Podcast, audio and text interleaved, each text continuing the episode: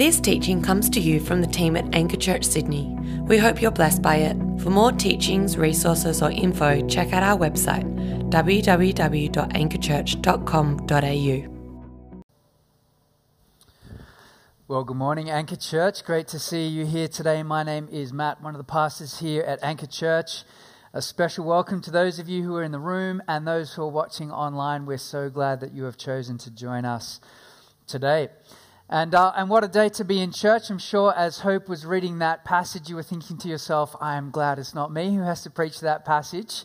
Because this is, without doubt, uh, within some of the most controversial passages in all of Scripture, at least in modern Western context of church. So let me just offer a couple of quick caveats before I pray and we dive into this. The first is, if you're not a Christian here this morning, if you don't identify as a follower of Jesus, and this is your first time in church, can I just say this? We would much prefer to talk to you about uh, some fundamental questions about who is Jesus, what he has done, rather than fast forward to ethics. We believe that the gospel, the good news of Jesus, is the ABC of the Christian faith, and the things that we will talk about tonight are the X, Y, Z.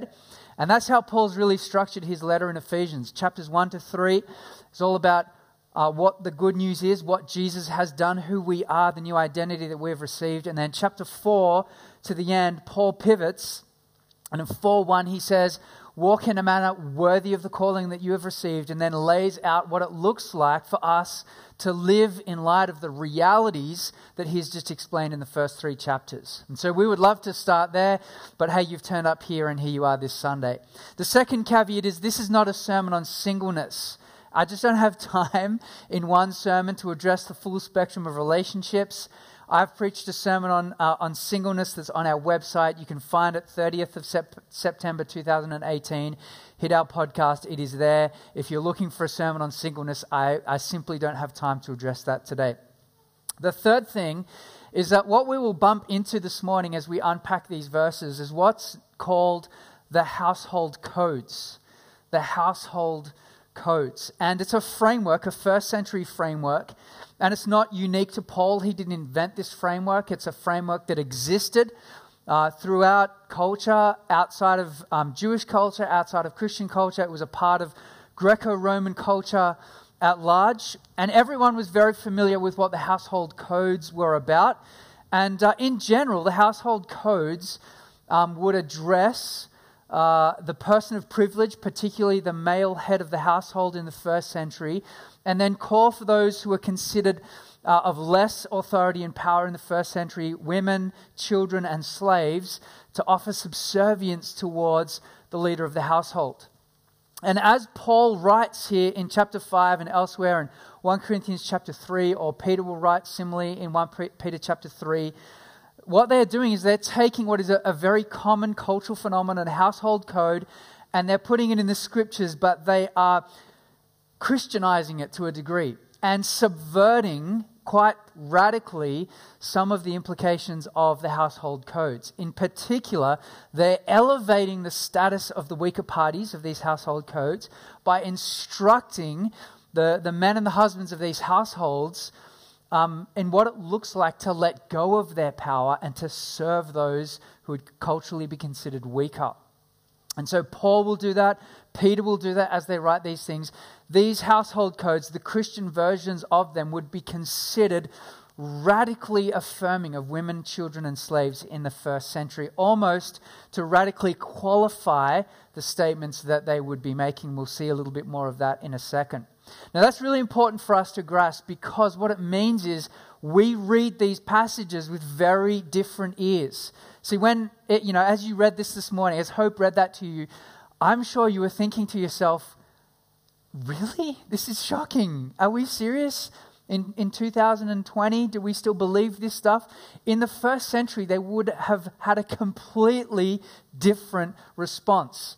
They would have thought to themselves, Are you serious? Are you kidding? This is so affirming. Of, this is almost too affirming of those who would be considered by the rest of our society sometimes as a little more than objects. And so we need to do the hard work of trying to understand this passage in our context. 2,000 years later, what does it look like for us?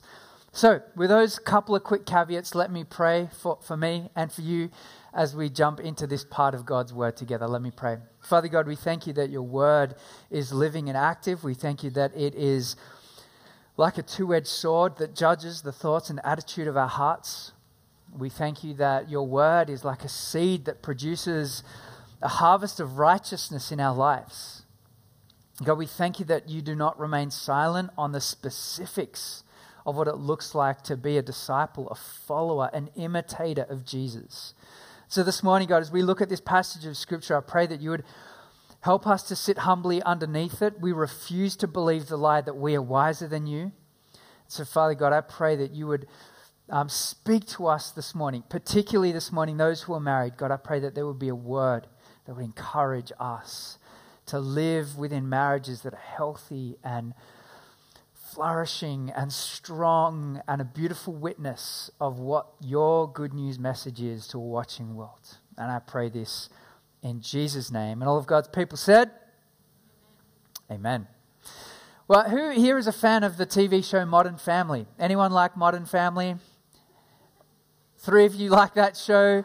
Um, it's, it's, actually, I, I, wouldn't call myself a necessarily a fan of the show, but uh, I've watched it a number of times and I do particularly like it. The premise of the show um, is that there are a number of families interconnected to each other, stepbrothers and, and, uh, and, and stepmoms, and, uh, you know, it's all kind of centered around the father, Jay, who has two children and their families. And it's really a bit of a breakdown critique of what would you know, traditionally have been viewed the nuclear family and casting a bit of a vision for what families could look like in the new world. Uh, redefining family in a whole bunch of different ways. Uh, a gay family together, uh, an old dad with a, a, very young mistress wife who's got a son the same age as his grandchildren, and then a somewhat hilariously dysfunctional, you know, ordinary American family a mother and wife and two kids. And, and you'll notice there that um, Phil, who's somewhat of the center of the show, Phil Dunphy, is this um, father who just lacks a whole bunch of self awareness.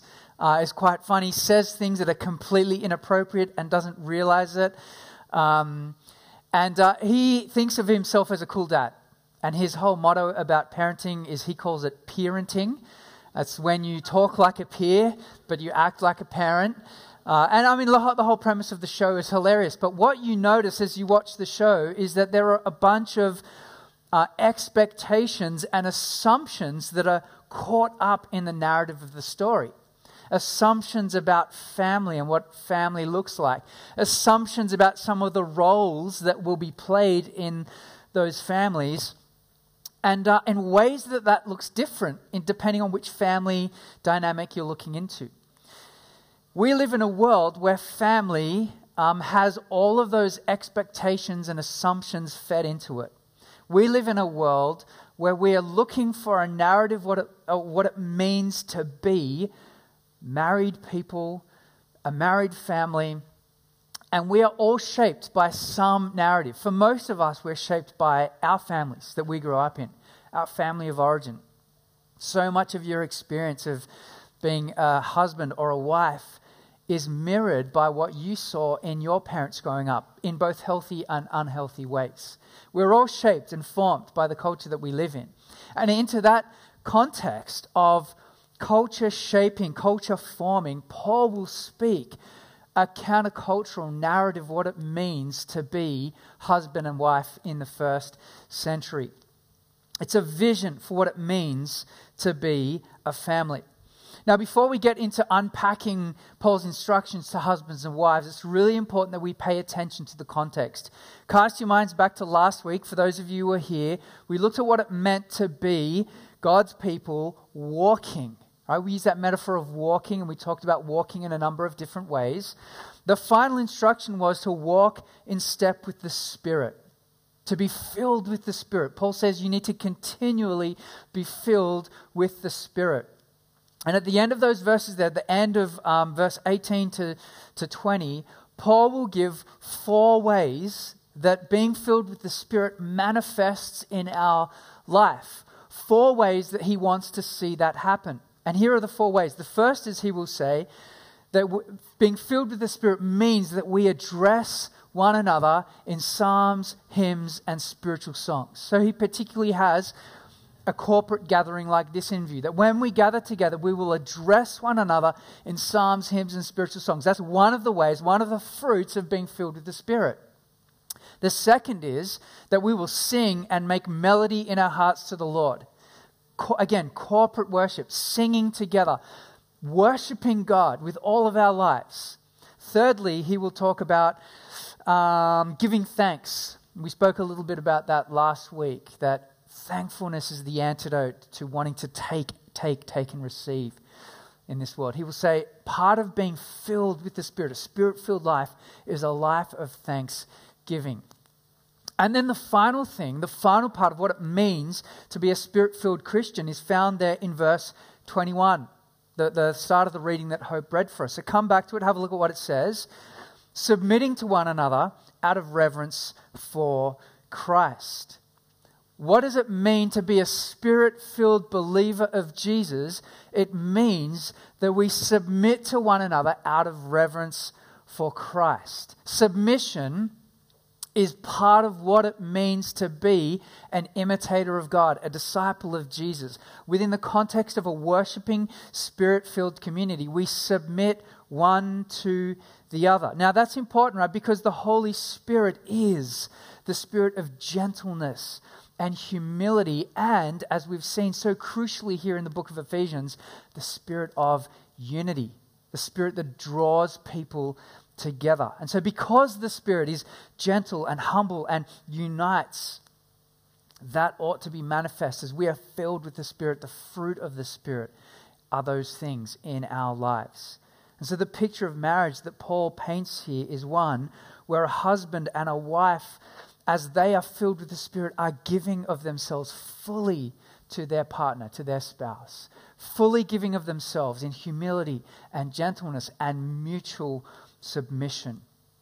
Now, that's really important because as we get to verse 22, which we will in a moment, where Paul says, Wives, submit to your husbands, the verb submit is actually not there in verse 22. It, it literally reads, Wives to your husbands. And the question is, What to your husbands? So it draws the action of verse 21 into verse 22. That's really crucial for us because we have to understand that as Paul is going to launch into talking about these household codes, this context, this framework that he receives from the culture around him, he will frame what he says there with this verse in verse 21 that we are called to mutual submission one to the other, and that will play itself out in different ways within the household. This week, I'm going to focus on marriage. Next week, James is going to focus on what it looks like for fathers and children and for masters and slaves. But verse 21 is the frame, it is the thing that qualifies everything that Paul will go into say. He takes these, these, this cultural framework and he, he literally subverts it he, he says this is what it looks like to do marriage in a Christian way. Now, it's important for us to realize that Paul wrote these verses into a highly patriarchal culture. That's uh, very common. Uh, we, we know that to be the case. In the first century, women were not equal to men. Some were treated as property along with slaves and children. Uh, it is said uh, that for men's sexual pleasure, you had a mistress, for your daily needs, you had a concubine, and for legitimate children, you had a wife. That gives you a picture of what it meant to be a male in the first century. It's a highly patriarchal culture. Aristotle gives uh, his version of these household codes that predominantly reinforce the authority and leadership of a man and the subjugation of women, children, and slaves. And Paul will give his own version of this uplifting those who are considered less powerful and focusing on the release of power for those who would, in the first century at least, be considered more powerful. So, what does he say? With this in mind, what does he say to husbands? Have a look at verse 25. This is what he says Husbands, love your wives as Christ loved the church and gave himself up for her, that he might sanctify her having cleansed her by the washing of water with the word, so that he might present the church to himself in splendor, without spot or wrinkle or any such thing, that she might be holy and without blemish. In the same way, husbands should love their wives as their own bodies. He who loves his wife loves himself. For no one ever hated his own flesh, but nourishes and cherishes it just as Christ does the church, because we are members of his body. So, if you are a, a, husband in the room here this morning, or if you desire to be a husband, perhaps you're engaged and will be a husband in the near future, here's the deal for you. This is what it means to be a husband, according to Paul. He says, You are to love your wife with a Jesus standard of love. You are to love your wife with a Jesus standard of love. And how has how has he he says there, love her as in the same way or like Jesus has loved us. How has he done that? Well, Jesus has given up everything that was his. Jesus gave up everything that was his by rights. He was seated at the right hand of the Father, angels worshiping him. And he gave up everything. He crossed the universe for us. He was born in the form of a human. He was uh, took on the very nature of a servant. He humbled himself to death, and not just any type of death, the most brutal, humiliating form of death known to man, crucifixion. He died in our place, taking our punishment on his behalf, the innocent, perfect one, that he might set us free. Jesus is the one who went to his disciples and did the most menial form of service that could possibly be done in the first century. Remember when John the Baptist said, I'm not even, I'm not even worthy to untie the straps of Jesus' sandals. Right? I'm not even worthy to do the most menial task. Only the lowest servant of the house would undo people's sandals and wash their feet as they came into the house. And what does Jesus do? As an act of love, he takes off his outer garment, puts a towel around his waist, and he washes his disciples' feet. Jesus has loved us by lower, lowering himself to the lowest possible position and giving up everything that was his all of his power, all of his authority, all of his glory to take on the very likeness of humanity and die in our place. And that's what it means for husbands to love your wives like Jesus has loved up, G- giving up everything in order to love your wife. You know, C.S. Lewis, in his um, book, The Four Loves, identifies surprise, surprise, four different types of love. Uh, and the four loves he identifies are this. The first is, and I don't even know how to pronounce this to be honest, but I think it's storge, and it's uh, an empathy love, the type of love that is there uh, between a, a child parent bond. It's the type of love that exists in a relationship where there is necessary dependence of one on another. So, parents and children. The second type of love is philia or phileo, and it's a friendship type of love. It's the type of love that you feel for your, your long term friends, the people that you grow up with, the people that were in your bridal party at your wedding. It's friendship love. The third type of love is eros, and that is romantic love. That is the love that our world is obsessed with. It's the love that's at the centerpiece of every Hollywood movie ever made. Romantic love and none of those loves are the type of love that Paul's talking about here in Ephesians chapter 5. He's not talking about the type of love that's dependent on a relationship. He's not talking about friendship love. He's not talking about romance, although he's certainly not opposed to romance and sparks and fireworks and intimacy and all that kind of stuff. No, no, the type of love that Paul is talking about here is agape love. It is God love, it's unconditional love for another person. And he says to husbands, that is how you are to love your wife. Man, if you want to know what it looks like to love your wife or your future wife, it means to lay down your preferences and your ego and your pride and your comforts in order to help your wife reach her redemptive potential. It means doing whatever it takes on your part to pursue your wife's heart and to help her thrive in her giftedness and in the ways that God has created her and in her role as a mother of your children if you have children. It means to serve her with a Jesus standard of love. That's what it looks like. To help her thrive, to help her reach her redemptive potential. I love what um, Tony Merida, uh, uh, who wrote a commentary on the book of Ephesians, as he unpacks these verses here, he identifies three tones to this love that Paul calls uh, husbands to love their wives with. And they're all kind of marked by what Jesus has done for the church. He said it's a sacrificial love, it's a sanctifying love, and it's a satisfying love. Firstly, it's a sacrificial love. If you go back to verse 25, Jesus loved the church and gave himself up for her.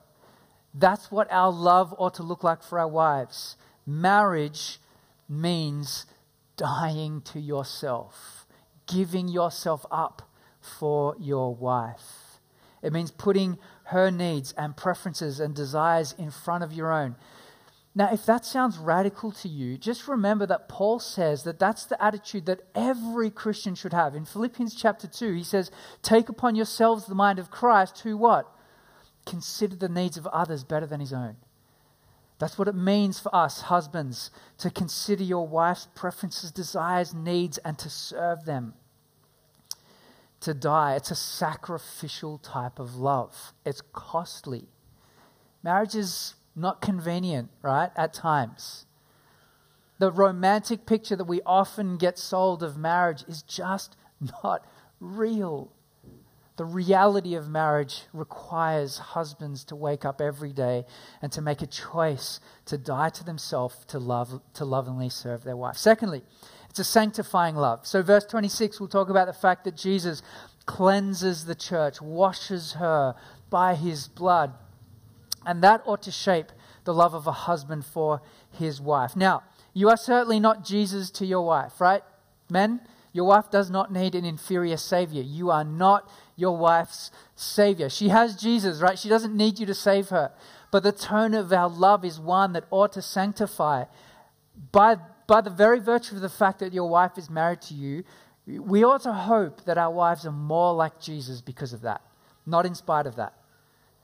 They, they are more like Jesus because they are married to you. That's a challenge, right? It's not easy. Thirdly, a satisfying love. In verse 29, Paul will talk about um, Jesus cherishing and nurturing, that, that husbands are to love their wives as their own bodies, taking care of their own bodies. And our, our love ought to be one that satisfies, that nourishes, that lifts up. So, sacrificial love, sanctifying love, and satisfying love. Husbands, let me um, let me challenge you briefly on a couple of areas that I, I think I personally struggle with and I believe are probably common to most of the other men in the room. And the first is the challenge of passivity and laziness. It's the first sin of Adam, who stood by and didn't say anything as his wife was deceived by the serpent. Passivity and laziness. Maybe passivity as we sit by and watch our wives nurture our children, but, but we don't do much. Passivity in terms of some of the household chores that need to get done in our house. Uh, we come home from work, think, oh, I've had such a big long day. I just want to sit on the couch, put my feet up, watch TV, and have dinner laid out in front of me. Passivity and laziness is potentially a weakness of men. The second is selfishness. That's probably true of, of anyone. But so much of what Paul is calling husbands to here is to die to selfishness and to live self deprecating lives that are focused on another. And then finally, uh, the proclivity of overworking. Men of finding your identity in your career, in your jobs, and giving all of your best energy to that and then having zero energy for your wife, or zero energy for your children, or zero energy for your family. Paul has no space for us sacrificing our families on the altar of career development. Now, I realize that work can be demanding. particularly in uh, this season of life. Career and work are demanding, and Paul has no problem with hard work. Paul has no problem with career. Paul has no problem with um, even becoming wealthy as a result of the fruits of our labor. But family is a priority. I want to put before you the legacy of Jonathan Edwards. Uh, if you look back at some of the marriages in church history, some of them are appalling.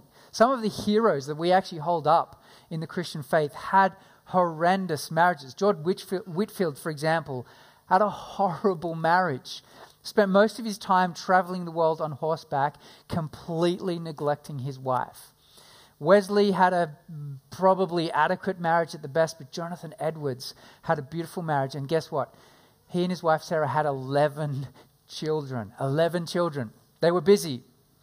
And, uh, and Sarah, um, Sarah has some beautiful things to say about her husband. And probably one of the most beautiful is when Jonathan died and left her as a widow, she wrote a note to her daughter. And this is what she said She said, Oh, my dear child, what shall I say? Our holy and good God has covered us with a dark cloud. Oh, that we may all kiss the rod and lay our hands on our mouths. The Lord has done it.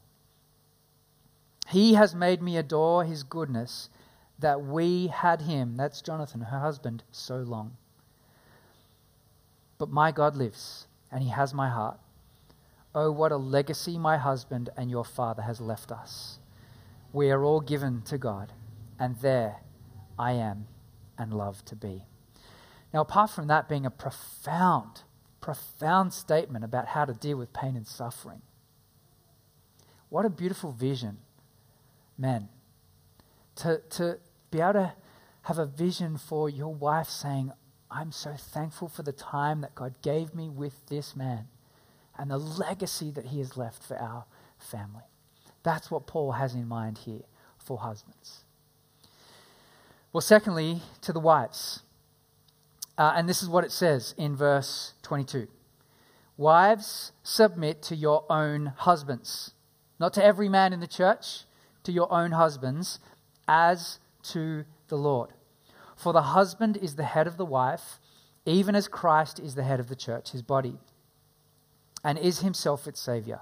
Now, as the church submits to Christ, so also wives should submit in everything to their husbands. Now, what does that word submission mean? That nasty word, submission. What does it mean? It literally means to line up under something. It's sometimes used in a military context where uh, soldiers are told to line up under their leader, under their corporal, under their lieutenant. And it's not automatically a negative term. You see, Jesus submits himself both to his earthly parents and to his heavenly Father. So it can't be negative. If Jesus does this, it can't be automatically negative.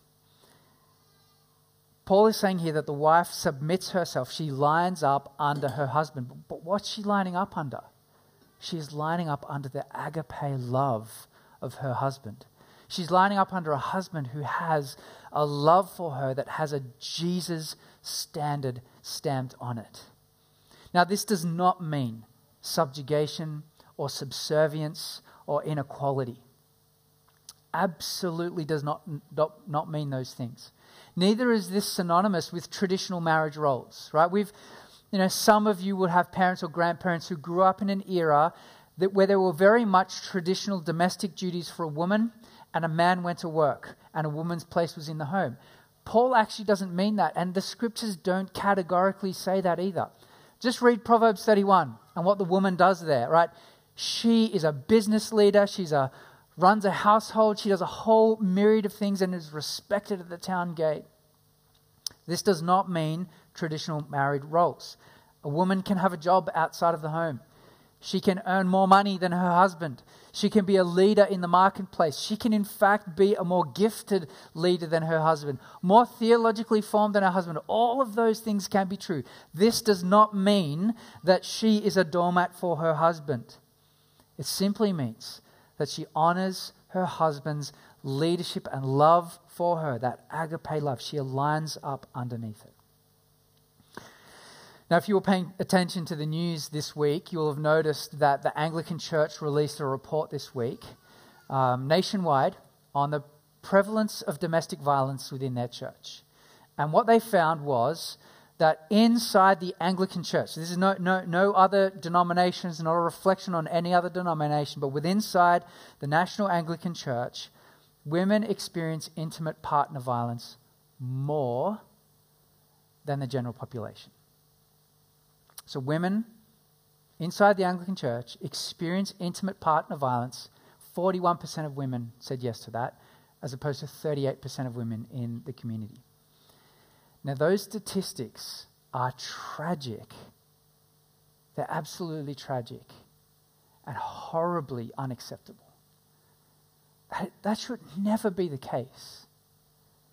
That women inside the church experience intimate partner violence more than women in the general population. Some men wish to take verses like these and weaponize them against their wives and demand their wives to submit to them. Just so you know, if you have to demand your wife to follow you, you've probably got a leadership problem. So let me say really clearly there is absolutely no category in the scriptures at all for domestic violence, for abuse or violence, be that spiritual abuse, physical abuse. Absolutely unacceptable. Listen, even even the most conservative imp- interpretation of these verses, like even the most fundamentalist, conservative, restrictive Christian, Christian interpretation of these verses leaves zero room for violence and abuse. You cannot arrive there from these verses or from any verse in Scripture. Literally, look at what Paul just said to husbands love your wife and lay your life down for her, like Jesus. Release your power, release your strength, release everything that the culture invests in you as a, as a father of a household, and let it all go and serve those as the weaker party. That's what it means. It doesn't mean anything else. There is no place for violence, there is no place for abuse. Now, as I mentioned at the start of this, we have an interpretive issue here with this passage. It's unmistakable that this was written into a patriarchal culture, that this was written into a context where women were not equal to men. And so, as we take these verses and read them into our context, we've got some work to do. Do we read these verses as transcultural principles that are true for every single culture, no matter what time in history, no matter what cultural background, whether it's Eastern or European or Anglo or Asian or Pacific Islander, what, whatever culture, this is true for every culture in all times? Or is this an entirely cultural phenomenon that is no longer true anymore, or perhaps might be true dependent on the cultural context you find yourself in? Now, I have to say, that is the $7 billion question about this passage. But perhaps our problem is we've fought so hard over this passage that the binaries just aren't that helpful. And the truth of the matter is, yes, this is a contextual thing. This was written into a patriarchal culture. That does shape how this ought to be read. We do need to pay attention to the fact that Paul completely subverts this. But perhaps there also are some underlying principles here that are true for all people in all places.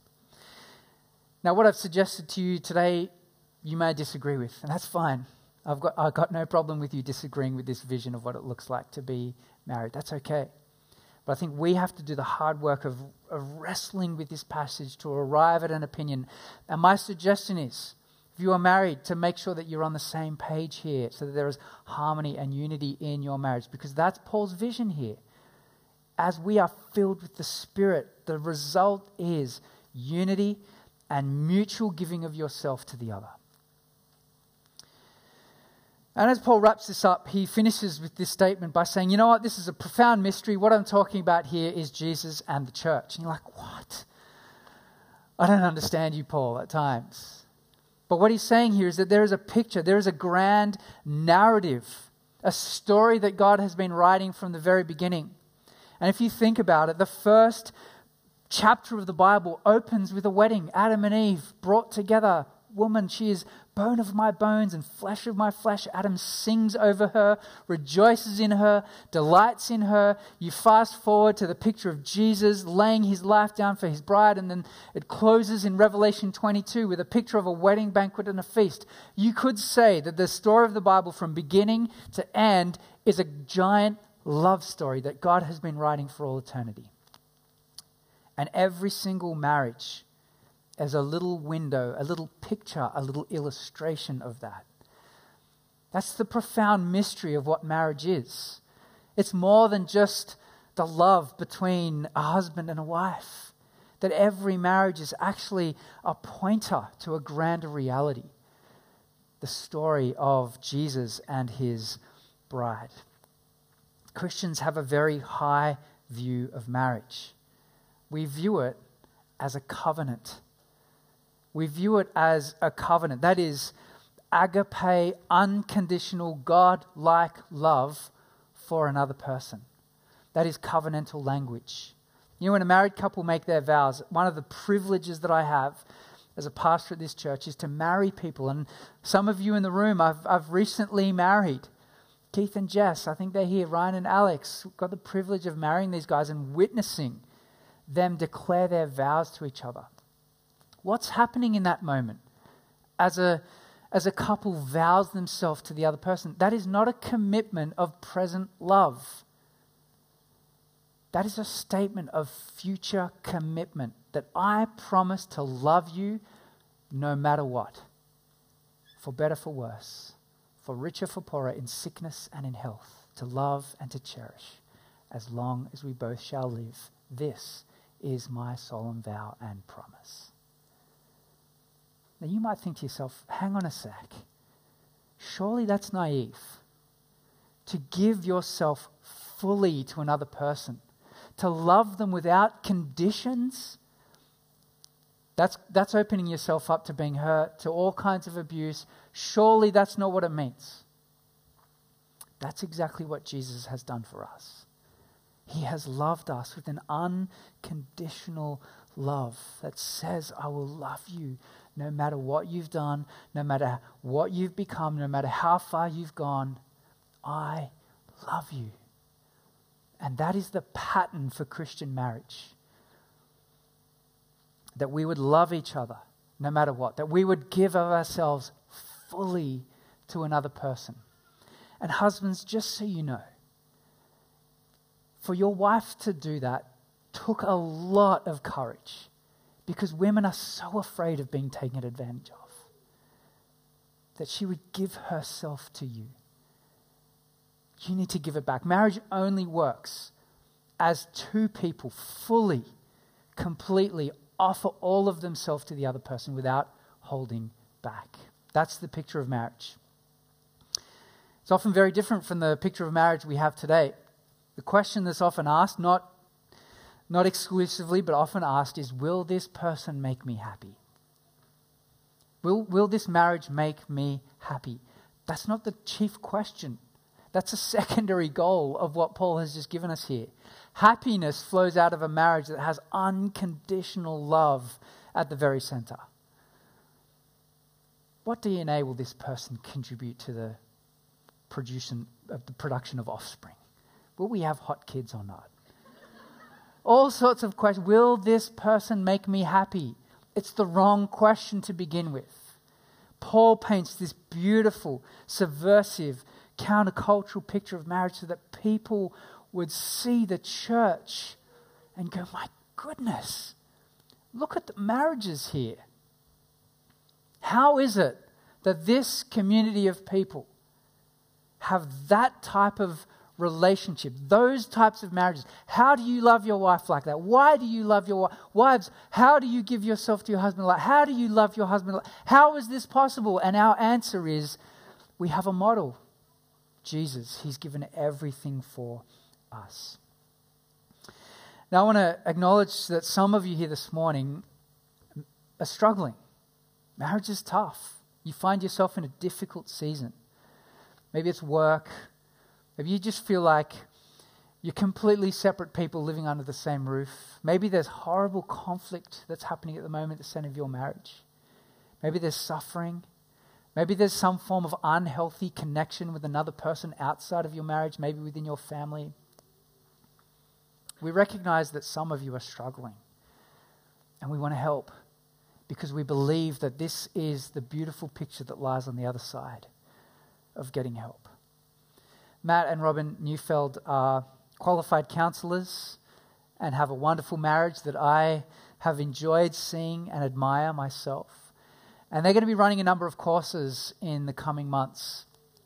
You're on a marriage course for those of you who are married and would like a, a refresher. Are they going to be running a parenting course for all the parents who are struggling to work with your little bundles of sanctification? And, um, and they're going to be running a relational needs course now, all of those courses, if you want to get a little taste of what that's like, they're going to be running an introductory in person course on Saturday, the 3rd of July, at their place in Annandale, and they would love you to attend. Saturday, the 3rd of July, at Matt and Robin's place. This is an introductory course that will be kind of like a launch pad for all three of those courses. And those courses are going to be run in a way that's going to be helpful for you if you're a parent at home and have children. So part of it will be in person, part of it will be online. And those courses will help you understand the narrative that you are a part of, that you have formed by virtue, probably mostly because of your family of origin, and help you realize that you have tools and ways to adapt the way that you are responding and reacting to those around you. So if you're struggling, please, there is no shame in putting your hand up and saying, actually, I need help. Matt and Robin would love to help you you can head to their website, relationalwellness.com.au, or even better, just email us, info at anchorchurch.com.au. We will pass all of your details on. But here's the thing we want to have, uh, be a church that has marriages that are strong, godly, Christ like marriages. And I want to pray that over us as a community this morning as I invite the band up and we'll transition to worship in a moment. But I want to just take a moment to pray over uh, the marriages in our church. And yes, uh, I'm, I'm not praying for the single people or for people who are divorced or widowed or whatever. I, I just want to pray over a particular subset of our church community uh, and recognizing that often marriage can be difficult and trying, and the picture that Paul has given us here requires so much of us to be filled with the Spirit to live this out. So I want to pray over the marriages in our church this morning. So please join me as I lead us in prayer. Father God, we thank you that you have loved us unconditionally.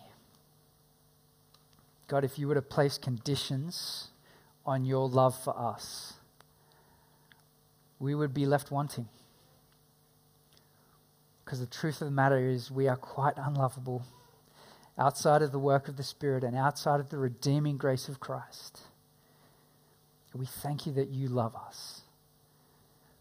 Jesus, I thank you that you have given everything to make us yours, to purchase us, to buy us back. God, I want to pray a blessing over the marriages of our church this morning. I pray that you would strengthen marriages. And I ask that you would help husbands to love their wives with a Jesus standard of love. And I pray that you would give them strength for that, to die to selfishness, to die to ambition, to achieve the redemptive potential of their wife. I pray the same for wives, that you would help them to love their wives, to respect their husbands God, I pray that there would be beautiful mutual submission that happens.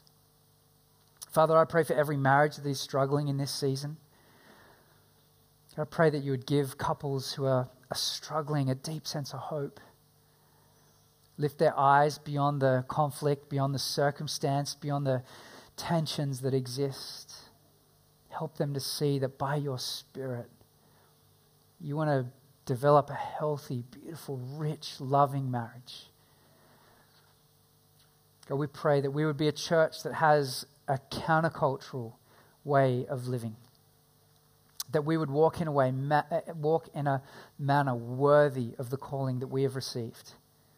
That all of our relationships would be impacted, shaped, toned by the radical, countercultural, and unconditional love of Jesus. And I pray this in his strong name. And all of God's people said, Amen. Amen.